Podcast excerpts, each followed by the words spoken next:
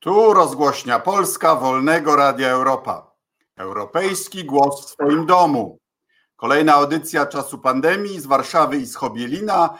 Państwa i moim gościem będzie dziś pani doktor Klementyna Suchanow. Serdecznie witamy. Pani doktor Suchanow jest autorytetem, jeśli chodzi o dzie, dzieła Gombrowicza, ale i pisarką, dziennikarką i działaczką polityczną w ogólnopolskim strajku kobiet. Witam e, panią doktor, witam też panów prawników z Ordo Juris, którzy niewątpliwie przysłuchują się naszej audycji, aby zebrać materiały na pozwy. Ja już mam pozew. E, e, czy do pani już dotarł?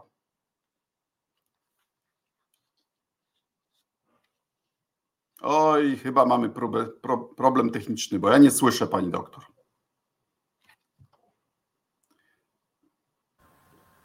Halo, halo?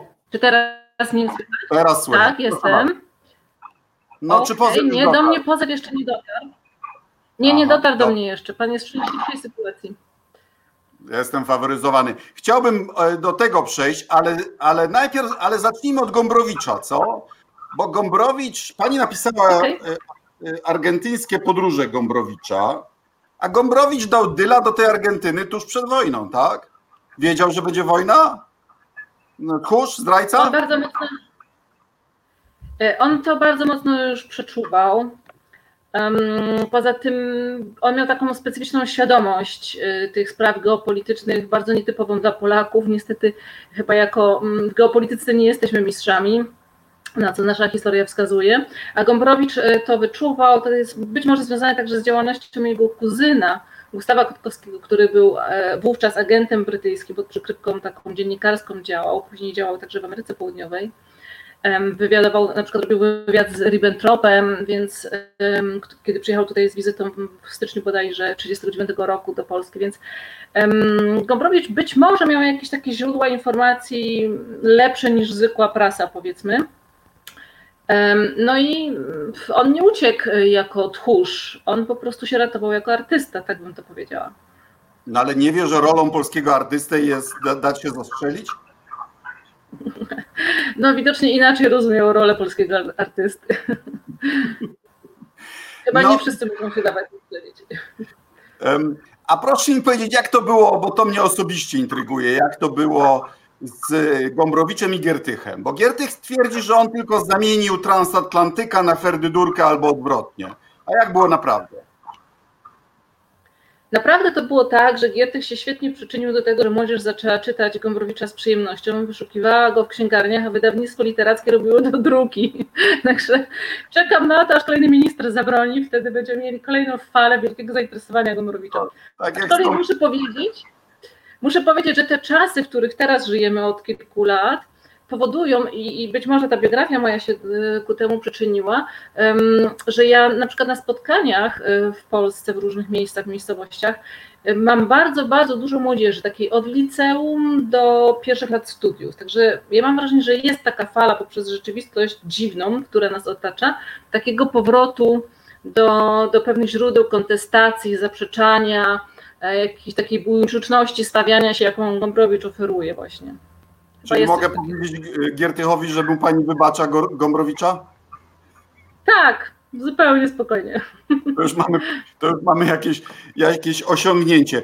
Ja wyczytałem w internecie, więc to musi być prawda, że podczas spotkań w domu z działaczkami ogólnopolskiego strajku kobiet chowa pani telefon do lodówki. Prawda to? Mm, no ja się nie spotykam tylko z działaczkami strajku kobiet, e, ale w ogóle w ramach całego tego aktywizmu, którym, z którym mieliśmy do czynienia w ostatnich latach wokół różnych problemów, bo nie tylko kobiecych, ale ogólnie pojętych, parlamentarnych, sądowych, jakichś państwowych w ogóle. No to jest taka rada, ja nie wiem na ile ona jest słuszna, na ile nie, ale rzeczywiście telefon wsadzony do lodówki nie dzwoni, nie odbiera wiadomości, więc jest to jakaś izolacja, która e, być może pozwala nam mieć bardziej prywatne spotkania bez e, tej świadomości, że ktoś na drugim końcu nas podsłuchuje. No jest to jedna z jakichś takich metod obecnie stosowanych przez e, aktywistów i nie tylko, bo jeszcze są inne ja, ja pani powiem z doświadczenia, że gdybym ja schował e, telefon do lodówki, to by mi nic nie pomogło, bo po prostu kelner. No. Także, a poza tym nie da się tak żyć, żeby sprawdzać pod stołem w każdej restauracji, w której Tak, jest tak. prawda? Dlatego proszę się nie spotykać w restauracjach, to jest dobra rada. Ale wie pani, to jest znak czasu, bo człowiek ląduje w Polsce i od razu ma świadomość, że telefon może być na podsłuchu, że możemy być podsłuchiwani. Tak, Y, W Stanach, w Wielkiej Brytanii, w Belgii, gdzie, gdzie bywam, tam Mhm. też mamy poczucie, że pewnie wszystkie możliwe służby to podsłuchują, ale jest domniemanie, że podsłuchują to w celach politycznych czy jakichś kontrwywiadowczych, a nie do robienia partyjnej propagandy, takiej, takiej gównianej.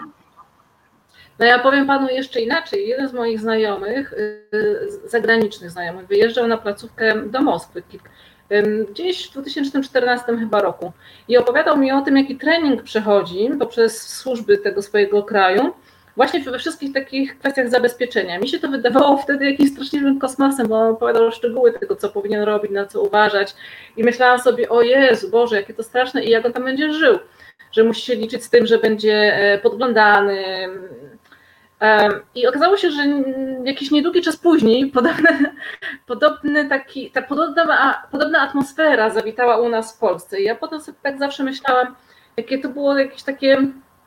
Jak, jak, jak, jaka ja wtedy jeszcze byłam naiwna zupełnie, że w ogóle nie pomyślałam, że takie coś może się zdarzyć nam tutaj, że ja sama będę temu podlegała.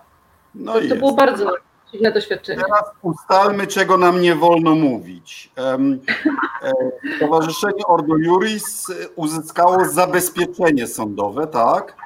E, Tak. Nie, nie wolno powielać opinii czy stwierdzenia, że to są opłacane informacji, jakoby y, to byli opłacani przez Kreml fundamentaliści. No to spróbujmy rozebrać to y, na, na czynniki pierwsze. Może zacznijmy od opłacani przez Kreml. Y, Czy pani pisała o tych sprawach też w swojej książce, prawda? Jakie są dowody na to? Em, To znaczy, zaznaczmy jedną rzecz. Y, Tego zdania nie może wypowiadać tylko Marta Lempart, natomiast cała reszta Polski, jak się okazało, może i bardzo chętnie w tym uczestniczyła. Także to jest taki dziwny PR, jaki on do Jury stosuje, który, która to fundacja chce uchodzić za bardzo mm, profesjonalną, więc Mhm. tutaj coś im nie wyszło. Ja tak, rzeczywiście w książce to jest wojna zajmuje się takim dziwnym zjawiskiem e, tych, e, nazywamy to już dzisiaj fundamentalistów religijnych, bo jak ja zawsze mówię, my z katolikami żyliśmy po prostu przez tysiąc lat w Polsce i jakoś sobie dawaliśmy radę i są członkami naszej rodziny, są naszymi sąsiadami i nie mieliśmy nigdy takiej wojny kulturowej, jaka właśnie teraz się odbywa. Ona się nie odbywa pomiędzy katolikami, a resztą osób, obywateli, którzy nie wierzą, tylko pomiędzy radykalnymi katolikami, albo może powiedzmy po prostu inaczej, pseudokatolikami, którzy z takich chcą uchodzić, a tak naprawdę przeprowadzają jakąś wojnę nie tylko światopoglądową, ale w ogóle polityczną, ale o tym z pewnością będziemy jeszcze za chwilę mówić. Do tego dojdziemy. Teraz, y, y, teraz mówimy o opłacani przez Kreml. Tak, więc y, w ramach tych wszystkich badań, śledztw, analiz, rozmów, jakie przeprowadziłam, to z pewnością wynika z tego, że Ordo Juris jest powiązane i to możemy mówić wprost, bez strachu, bo ktokolwiek, kto trafi do sądu, będzie mógł to udowodnić albo po- poprosi mnie i ja to udowodnię. Jest powiązane z osobnikami, którzy pracują wokół Kremla, mm, uprawiając y, na świecie taką No geopolitykę. Słowo powiązanie może znaczyć wszystko i nic. To, że ktoś się Tak. z kimś spotkał, jeszcze nie oznacza, że. Nie, Znaczy, czy ma Pani kwestia- przelewów? Czy ma Pani informacje o przelewach? Na Nie, nie mamy- albo samo Ordo Juris, albo na Instytut Piotra Skargi, albo na firmę matkę, tą, która zainspirowała Ordo Juris, czyli Mhm. tą brazylijską brazylijską. No chyba o tej można mówić sekta, bo to nawet chyba brazylijski kościół katolicki powiedział, że to sekta, prawda?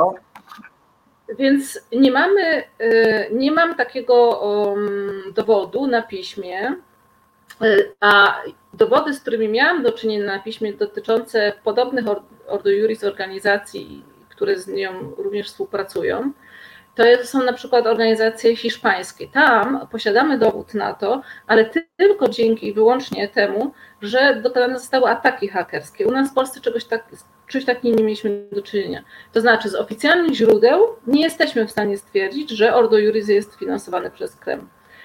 Y, w przypadku Hiszpanii można było stwierdzić, że są finansowania przez Kreml tylko w przypadku, kiedy zostały dokonane ataki hakerskie. Chwila, moment. Ordo Juris jest stowarzyszeniem zarejestrowanym w Polsce, jest pod nadzorem jakiegoś ministra, tak, i ma konta bankowe w Polsce, więc gdyby były przelewy ze źródeł rosyjskich, to może nasze służby by coś o tym wiedziały.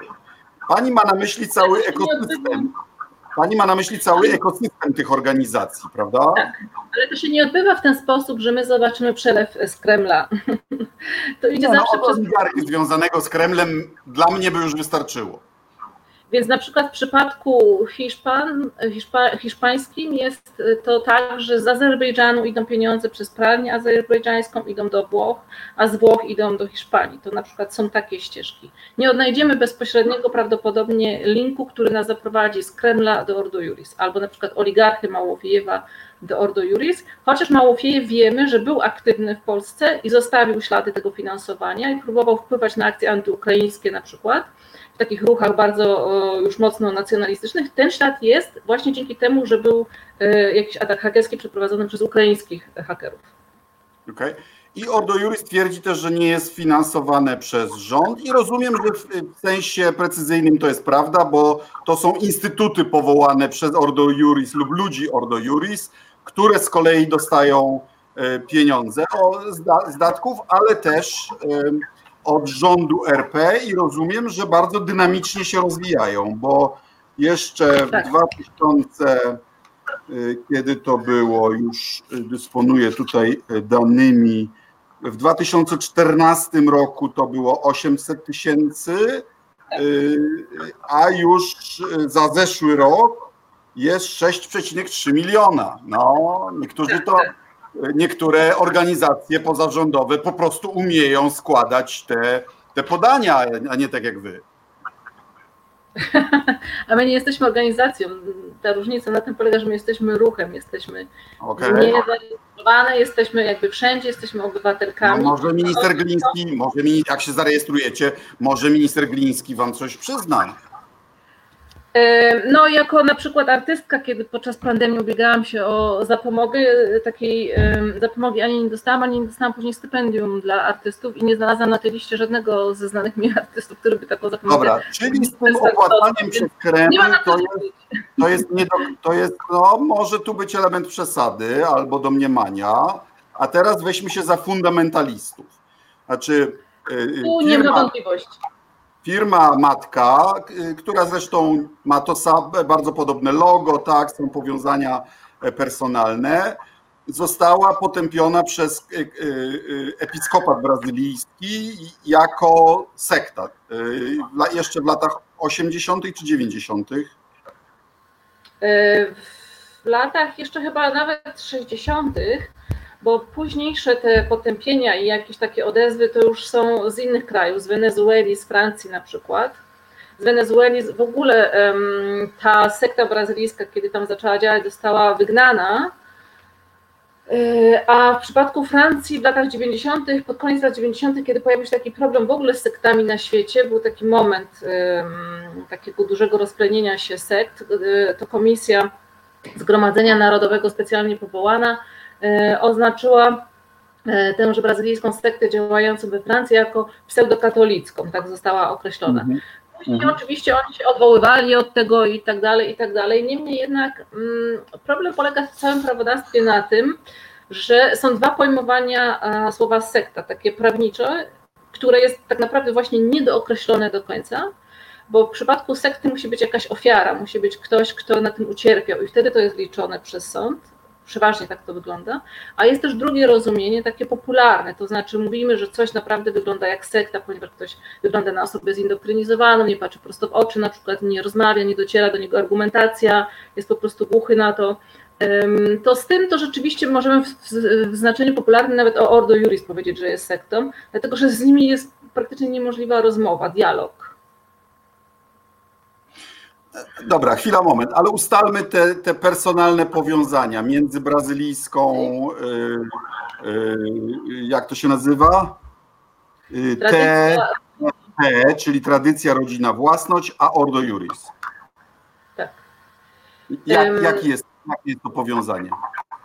To jest taka budowa łańcuszkowa czy harmonikowa, można ją nazwać. Ale konkretnie, jacy, który z ludzi Ordo Juris jest tam podczepiony? Wygląda to tak, że z Brazylii y, są zakładane filie na całym świecie, głównie w Europie w latach 70. i we Francji ta filia działa bardzo mocno. I z Francji przychodzi razem z osobą pewnego Polaka, prawdopodobnie urodzonego w Brazylii, który nazywa się Leonardo Przybysz. W latach 90. pojawia się tutaj i zakłada to stowarzyszenie imieniem Piotra Skargi działające w Krakowie. Tam jest stowarzyszenie i fundacja ale w statutach tych organizacji pojawiają się zawsze, znaczy to działa w ten sposób, że we Francji pojawiają się zawsze ludzie z Brazylii, a kiedy Francja zakłada swoją filię w Polsce, to jednocześnie w tej filii w Polsce pojawiają się ludzie z Francji, także zawsze jest to tak na taką zakładkę.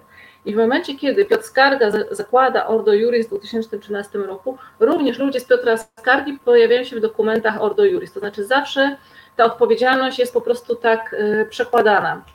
E, więc w przypadku mm, Piotra Skargi y, jest tam Niemiec von Gersdorf oraz e, właśnie mm, jest Brazylijczyk e, pan Kajo oraz Leonard Przybysz z obywatelstwem brazylijskim. A w przypadku Ordo Juris już w ich papierach pojawiają się ludzie z tego Piotra Skargi, czyli pan Sławomir Olejniczak na przykład, który jest tam głównym prezesem. No dobra, i są sobie E, pryncypialnymi tradycjonalistami, mają swoją wizję hierarchii, e, zarówno w relacjach męsko-damskich, jak i w relacjach społecznych. No, wolny kraj, wolno mieć taką wizję i wolno ją propagować. Wy się z tym radykalnie nie zgadzacie, macie też prawo, no ale o co chodzi właściwie?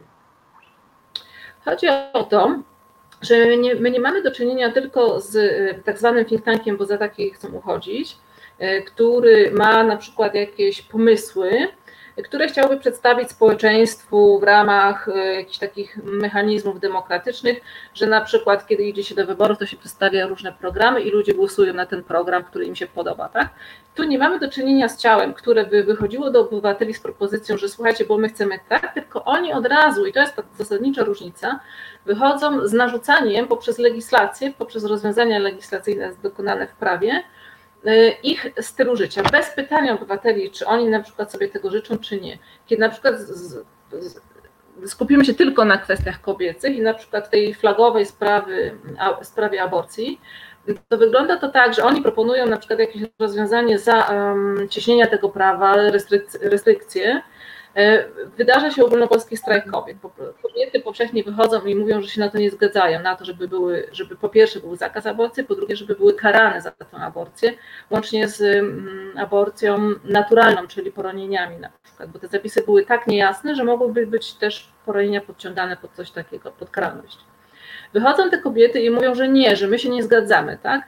Ale oni nie ustają, oni potem przechodzą do innych poziomów i z innych poziomów próbują wprowadzać Dobra, to ale samo. Moment, to im, to im wolno, wie pani, ja pracowałem w amerykańskim banku i pisanie analiz to raz, propagowanie ich wśród opinii publicznej to dwa, ale szczytem skuteczności takiego, ja byłem takim e, rezydent, takim resident scholar, to było właśnie wpłynięcie na kongres.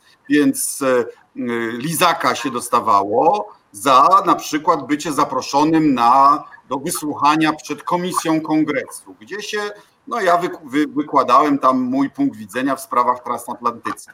Więc wpływanie na legislatorów to też jest działalność think tanku. To jest działalność think tanku, tylko że w tym momencie, y, y, kiedy jakby cała ta otoczka legislacyjna rządowa jest przejęta przez jedną frakcję, jedną partię, a z, z, drugiej strony na ulicy spotyka się to z dużym sprzeciwem, no to jest pytanie, kto podejmuje za nas decyzję i kto na to zgadza, kto nie zgadza. No bo akurat tak? są u władzy, ale poprzednio nie byli u władzy i mogą znowu nie być u władzy.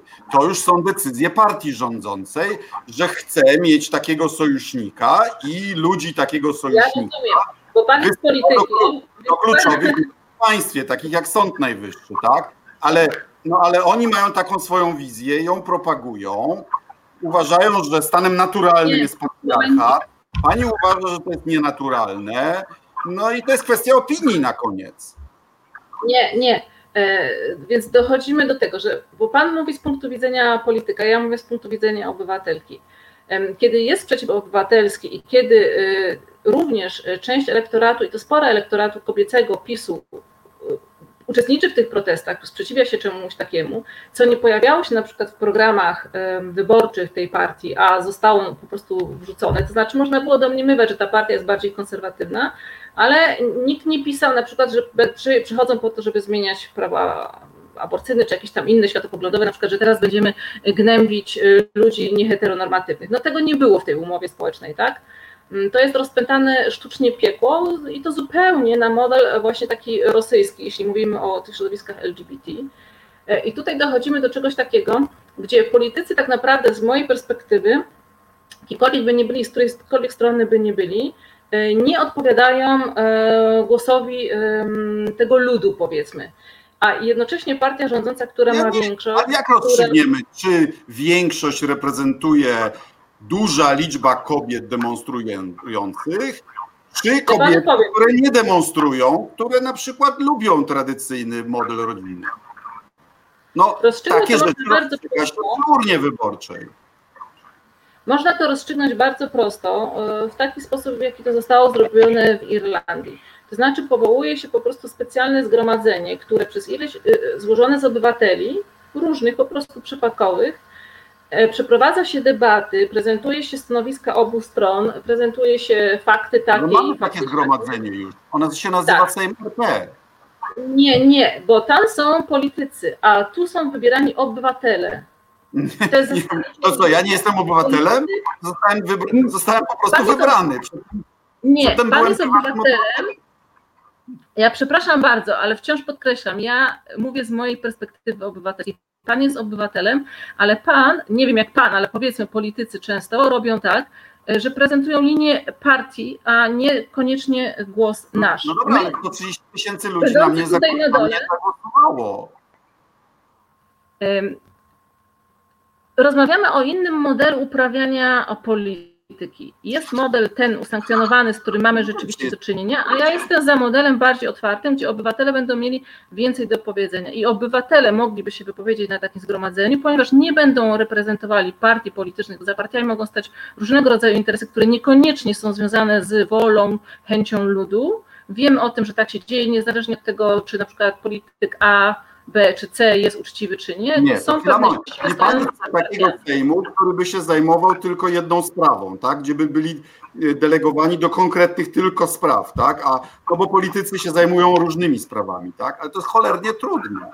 No to próbowali to, no to- jest ten model amerykański tych referendów w różnych sprawach i potem się okazuje, że ludzie chcą sprzecznych rzeczy. My jesteśmy Irlandii dokładnie tym samym temacie, o którym mówimy i w zasadzie w bardzo podobnej sytuacji, jeśli chodzi o społeczeństwo właśnie to katolickie, a kraj należący do Europy z jakimiś tam e, marzeniami o standardach europejskich, jesteśmy w zupełnie podobnej sytuacji, możemy się porównywać. To bardzo dobrze zadziałało i nawet jeśli jeszcze w tym momencie w to nie wierzymy, to przynajmniej namawiałabym do tego, żeby zrobić taki eksperyment. Nie musimy odrzucać absolutnych rzeczy. W sprawach prawda? obyczajowych nie ma standardów europejskich. To jest. Mówię o y, przypadku dokładnie aborcji, o zabiegu aborcji. Nie ma Bo standardu to- europejskiego, nie istnieje dyrektywa europejska w sprawach aborcji i ja bym bardzo przestrzegał e, sympatyków lewicy przez, przed powoływaniem się na Brukselę w tych sprawach. To są wojenki, które musimy toczyć w państwach członkowskich, a nie liczyć, że jakieś modele obyczajowe będą importowane z zewnątrz. To moim Tak, zdaniem prawda. Chodzi o idei europejskiej. W tych sprawach państwa członkowskie powinny mieć autonomię na wieki wieków. Więc po prostu trzeba w Polsce, bo każdy kraj dzieje wedle własnego rytmu kulturowego, yy, przekonać obywateli. No i oni mają swoją wizję takiego powrotu do XIX wieku, tak? Chyba, na, chyba nie wcześniej. XIX wiek. Po prostu, żeby kobiety znały swoje miejsce, tak? A nie się, a nie się wszędzie wpychały. No i wam się to nie podoba. Ja nie mówię o standardzie europejskim jako rzeczy, która jest prawnie ustanowiona z poziomu Brukseli. Mówię o tym, że kiedy y, moja na przykład siostra, dajmy na to, jedzie na powiedzmy do pracy gdzieś w Anglii, to patrzy na standardy angielskie i widzi, że kobiety mają tam trochę lepsze prawa, tak? Że na przykład jest pigułka po dostępna i nie jest to żaden grzech i nie trzeba biegać za receptą i spotykać się z klauzulą sumienia jednego lekarza, drugiego i trzeciego. Ale Kiedy moja córka myśli o kraje indywidualnie. Tak, tak. Ale to już, ale my Polki, kiedy patrzymy na te kraje, to widzimy, że we wszystkich tych krajach jest kobietom lepiej niż tutaj w Polsce. I to jest ten ból, że jesteśmy jednocześnie e, w tej Unii Europejskiej, a ciągle czujemy, że odstajemy w tym. W ja bym tej... Unii Europejskiej do tego nie mieszał. A, a co pani powie na coś takiego? Bo pani napisała, powiedziała w jednym z wywiadów, że oni uważają, że przegrywają. Mhm. Jest coś na rzeczy, prawda? No bo to nie ma nic wspólnego, ja uważam, z Unią Europejską, ale sekularyzacja się wciska do Polski po prostu poprzez nowe technologie, nowy styl życia i tak dalej. Oni czują, że ich, ich świat się wali, ich świat wartości i że oni bronią tradycji. A wy uważacie, że bronicie kobiet przed, przed przemocą. Czy jest jakieś pole, gdzie można by się spotkać i, i mieć pokój społeczny w tych sprawach?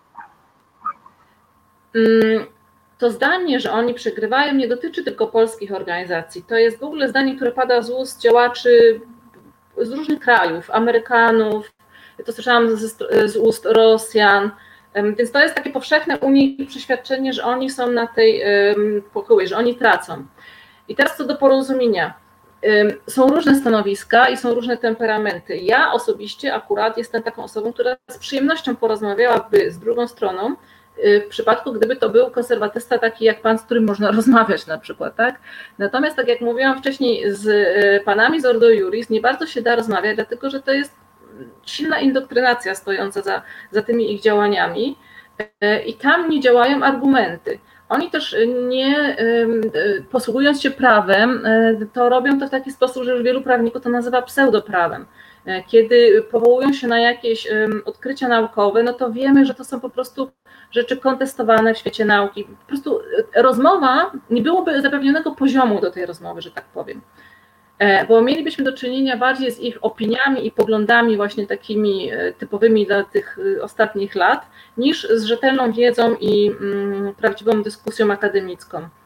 Dlatego ja jestem za rozmową, tak, ale chyba z tymi akurat nie tymi organizacjami. To znaczy te wszystkie organizacje katolickie, na przykład, które też się zjednoczyły na przykład w 2016 roku wokół tej ustawy, którą Ordo Juris promowało, karanie za aborcję. Nawet oni uznają ich już za ortodoksów i, i również się od nich powoli odżegnują i mają im za złe, że tak naprawdę zepsuli całą ich robotę, którą oni przez tam po 89 roku, czy nawet jeszcze wcześniej wykonywali, bo pochodzą po prostu z jakichś takich ruchów oazowych, przykościelnych i działali w dobrej wierze, zgodnie ze swoim tam sercem, sumieniem i tak. Natomiast tutaj pojawił się na scenie nowy aktor, który już nie jest takim działaczem ideologicznym, to jest bardziej działacz już um, cyniczny, nazwałabym to w przypadku polskim zdecydowanie bym powiedziała, że, że ci ludzie są takimi karierowiczami, cynikami. Ja Oni nie są tam po to, żeby... Krzyżowcy w garniturach, ale powiem szczerze, mam pewien sentyment do krzyżowców. Y, z tym, że e, wracam do tego, że oni mają prawo do swoich poglądów.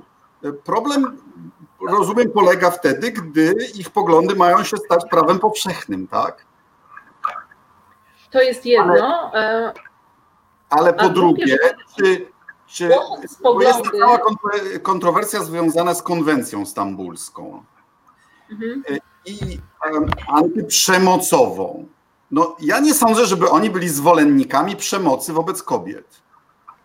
To czy nie, czy nie, nie ma miejsca, gdzie można się spotkać?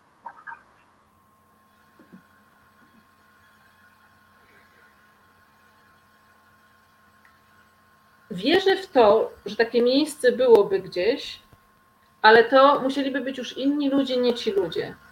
Um, oni są zdecydowanie e, radykalni. Um, oni nawet nie są nastawieni na żadną rozmowę. Tak jak mówiłam, Ja to odbieram jako siłowe narzucanie swoich rozwiązań bez dyskusji uprzedniej z ludźmi, czy naprawdę sobie tego życzą, czy nie. Ja moment, nie nadużywajmy języka, nie siłowe. No oni, oni lobują jakieś tam gminy y, z sukcesem, żeby uchwalały tą ich proponowaną kartę rodzin, tak? która jest w takim obiegu publicznym y, nazywany strefy wolne od LGBT. Oni twierdzą, że strefy wolne od LGBT nie istnieją, no ale, ale tam chodzi o to, że, że w tych uchwałach, żeby właśnie nie promować, y, nie wiem co mają na myśli, ale LGBT. No to przecież nie oni to narzucają, tylko jacyś radni za tym głosują. E, no, radni, którzy są poddani sporej manipulacji, no, nie mają pełnej wiedzy na temat stanu spraw. Nikt z nas nie ma pewnej, pewnej, właśnie... pełnej wiedzy w żadnej sprawie. To widocznie się A to właśnie na tym musiałaby polegać rozmowa, że spotkaliby się ludzie, którzy mają wiedzę na te sprawy, a nie właśnie osoby, które mają pół wiedzy, które mają pseudowiedzę, albo które e, używają tylko wiedzy po to, żeby manipulować. Pochodzę ze świata akademickiego i mam pewny szacunek do wiedzy i to y, całe teraz mówienie o elitach jako o, jakimś, o jakichś szmatach, mm, okej, okay, jako y, osoba, która wyznaje pełny egalitaryzm, uważam, że nie ma różnicy pomiędzy elitą a tym w sensie jakby praw obywatelskich człowieka, wypowiadania się czy tak dalej. Natomiast jest jednak różnica w poziomie wiedzy. Dlatego tak, my nie możemy się spotykać z ludźmi, którzy wyrażają poglądy, tylko musimy zebrać grono, które będzie miało wiedzę na ten temat. To nie jest kwestia wiedzy, bo ich zwolennikami jest wielu wykształconych ludzi. Oni sami sprawiają wrażenie wykształconych ludzi. To jest kwestia wiedzy, dlatego że tam się odbywa bardzo duża manipulacja na, na tym tle na przykład, e, że Polska jest najmniej przemocowym krajem, bo najmniej przemocy jest e, w domach, bo jest najmniej zgłaszanych, ponieważ jest najbardziej patriarchalna, tak? Tego się I, nie robi ze statystykami. No i o, o, takich rzeczach właśnie mówię, że to są manipulacje, że to jest wykorzystywanie. To musiałoby być grono, które naprawdę ma, posiada rzetelną wiedzę i mówi konkre o konkretnych liczbach, o konkretnych rozwiązaniach i konkretnych przypadkach i co, jak na co ma wpływ. Natomiast mm, to nie jest to grono, z którym można by na ten temat rozmawiać. Ja uważam, że to jest bardziej kwestia temperamentu niż wiedzy i, i podpowiem Wam jeden patent. Ja uważam, że nawet ich by się dało przekonać, że religia ma wpływ na ludzkie zachowania w rodzinie.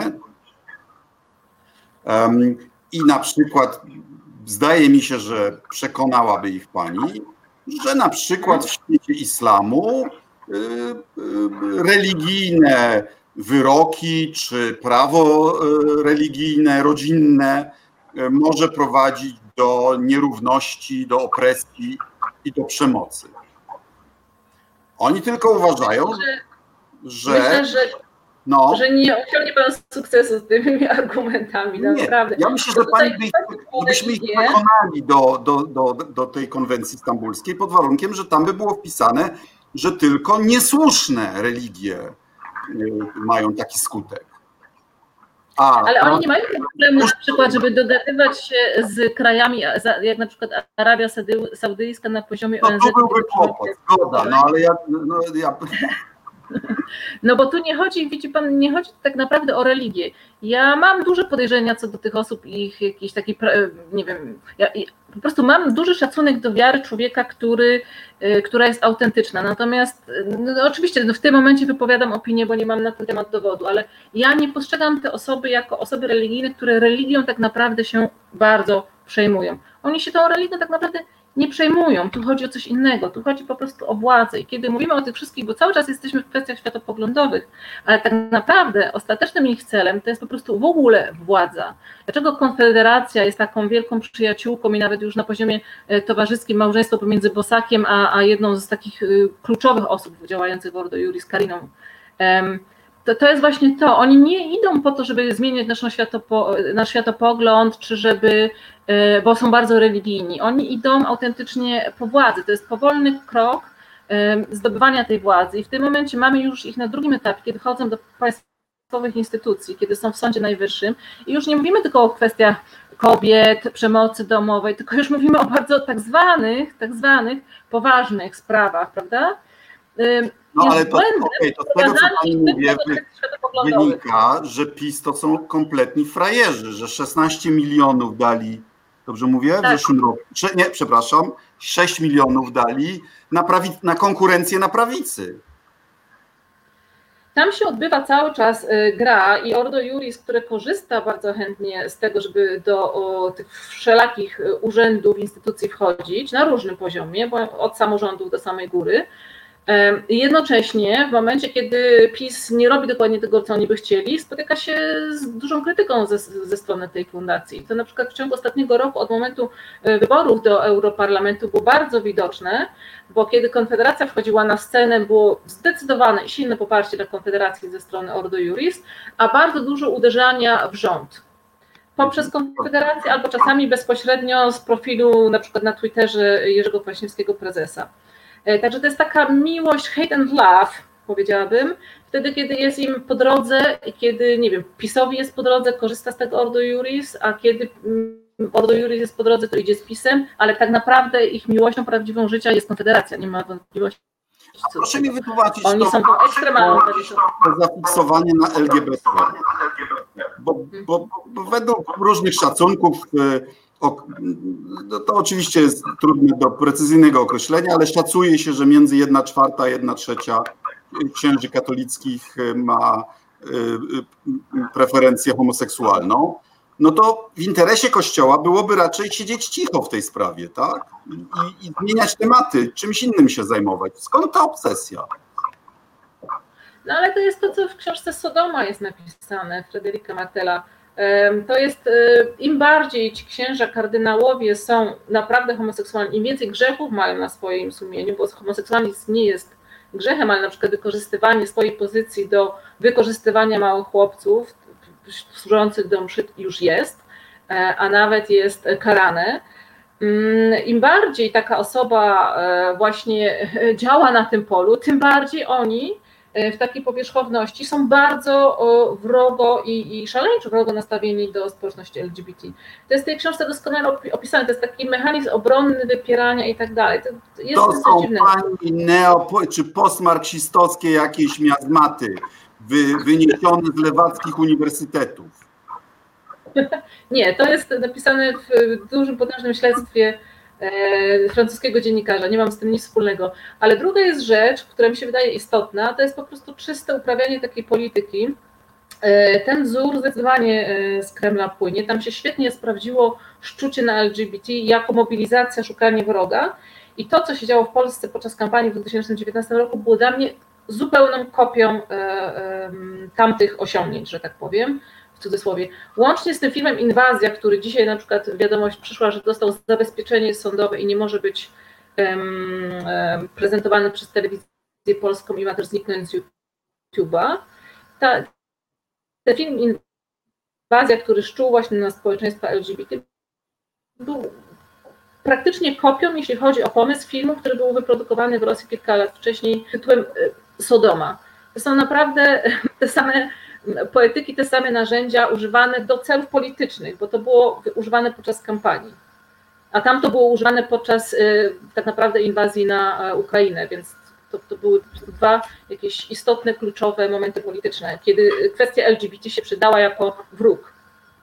Będziemy kończyć, ale tą myśl chciałbym przekazać kolegom ze skrajnej prawicy tradycjonalistycznej. Zastanówcie się, czy czasami nie jesteście ofiarą gigantycznej manipulacji, bo to jest ta, ta, ta jedna sprawa, w której my jako Europa Środkowa w, mm, jesteśmy o fazę opóźnieni albo w każdym razie inni w naszych społecznych, w naszym społecznym stosunku od reszty Europy. I, I jakoś tak się stało, że 10 lat temu, 20 lat temu to nie był temat. A od 10 lat nagle to jest najważniejszy temat polityczny, prawda? Y, y, stosunek do gejów. Y, I nagle tym się zajmuje głównie zbawieniem duszy, tylko stosunkiem do gejów zajmuje się Kościół katolicki. Czy czasami nasz Kościół nie da się wewnętrznie podejść i czy y, wielu z ludzi, którzy myśli, że broni tradycji, nie jest po prostu ofiarami wielkiej operacji y, socjotechnicznej, która ma nas oddzielić od reszty cywilizacji europejskiej. Tego się boję. Proszę Państwa, proszę to wziąć pod uwagę. Wygląda to dla mnie dokładnie tak, jak Pan właśnie opisał. Ale powiedziałam nawet więcej na ten temat i dobitniej, ale mm, też apeluję do tego sektora konserwatywnego polskiego narodu, żeby się przyjrzał naprawdę temu, co się dzieje i wyciągnął jakąś refleksję. Czy można być konserwatystą bez, bez atakowania innych albo bez wspierania na przykład y, przemocy domowej? Na Czyli pewno. Byli wśród nas są i będą i, i musimy się nauczyć z tym żyć i, i okazać tym, tym ludziom szacunek, tak?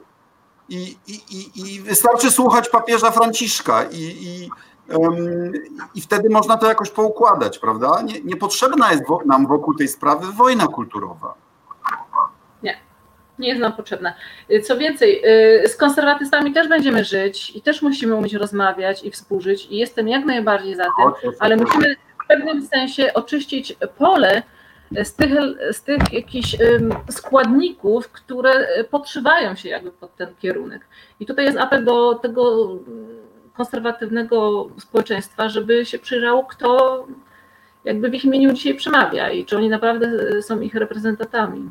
No i pytanie, czy nie można osiągnąć jakiegoś minimalnego wspólnego standardu, to znaczy po pierwsze potępienia przemocy, po drugie zgody, że jako ludzie jesteśmy sobie równi. No, no to chyba powinno być cholera akceptowalne dla wszystkich, nie? Chciałabym, żeby tak było i, i ku temu zmierzam tym optymistycznym akcentem serdecznie dziękuję za rozmowę. Życzę e, powodzenia w obronie praw kobiet przed szalonymi pomysłami. Dziękuję bardzo, do widzenia. Dziękuję bardzo, do widzenia.